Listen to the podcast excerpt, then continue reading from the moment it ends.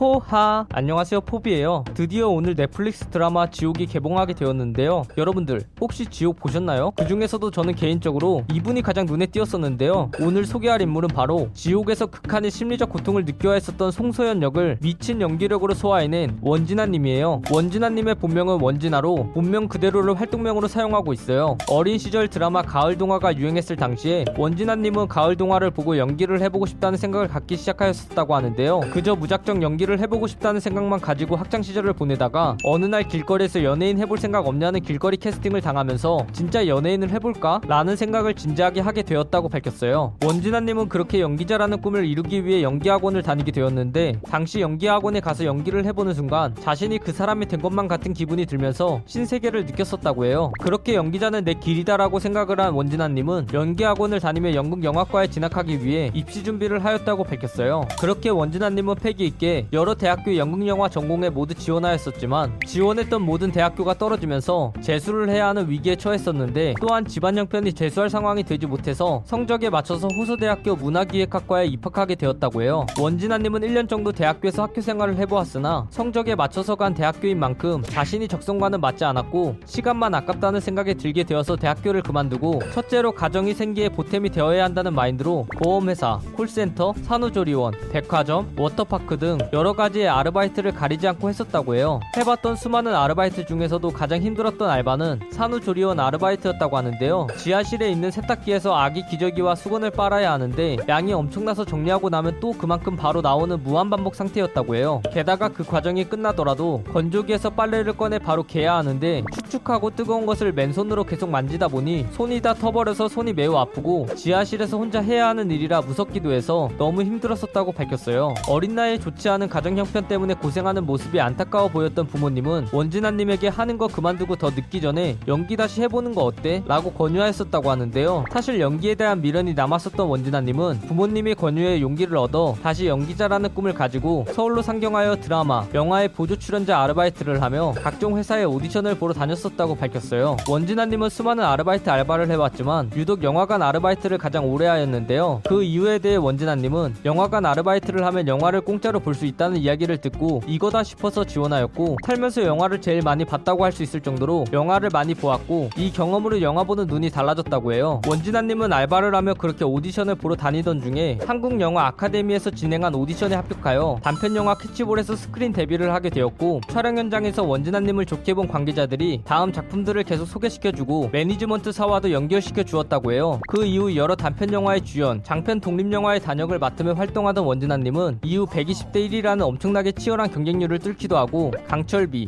돈, 밀정 등 꽤나 유명한 영화와 드라마에 출연하며 인지도를 쌓았어요. 120대 1이라는 경쟁률을 뚫고 첫 주연 자리를 맡게 되었을 때 원진아님은 부담감이 너무 극심해서 주연이 확정된 이후에 잠을 잘 때 1시간도 제대로 자지 못하고 자더라도 새벽에 갑자기 깨기도 하며, 깨는 동시에 나 진짜 어떡하지? 라는 생각이 들고 길 가다 갑자기 너무 졸려서 넘어질 뻔하기도 하고 하루 종일 제정신이 아니었었다고 밝혔어요. 원진아님은 남들에 비해 굵은 목소리 때문에 남자 같다 하는 이야기를 듣기도 하였다고 하는데요. 평소 말투가 툭툭 내뱉는 편이라서 웃지 않고 이야기를 하며 화났다고 오해를 받기도 해서 과거엔 목소리가 콤플렉스였었다고 하네요. 연기를 시작한 이후엔 연기자로서는 발성이 좋고 특색 있는 목소리로 여겨져서 지금은 오히려 좋은 점이라고 할 수 있다고 해요. 남들은 술자리에 가서 술을 마시며 놀 때 맥주 한 잔 정도가 주량일 정도로 술을 못 마시는 원진아님은 술자리에 가지 않고 커피숍으로 간다고 하는데요. 커피숍 문 닫을 때까지 하루 종일 커피숍에 있으면서 커피 2잔에서 3잔을 마시며 친구와 이야기를 하거나 퍼즐이나 큐브를 가져다 놓고 맞춘다고 밝혔어요. 원진아님은 자신의 여리여리한 몸매와 고운 얼굴과는 어울리지 않게 취미생활이 킥복싱이고 격투기 게임을 즐겨한다고 밝혔는데요. 실제로 같이 영화에 출연하며 호흡을 맞춘 배우 김래원님은 극중에서 원진아에게 뺨을 맞고 다음날까지 아팠다라고 말했을 정도라고 하네요. 게다가 원진아님은 평소에 PC방 가는 것을 좋아해서 자주 가는 편이라고 하며 롤,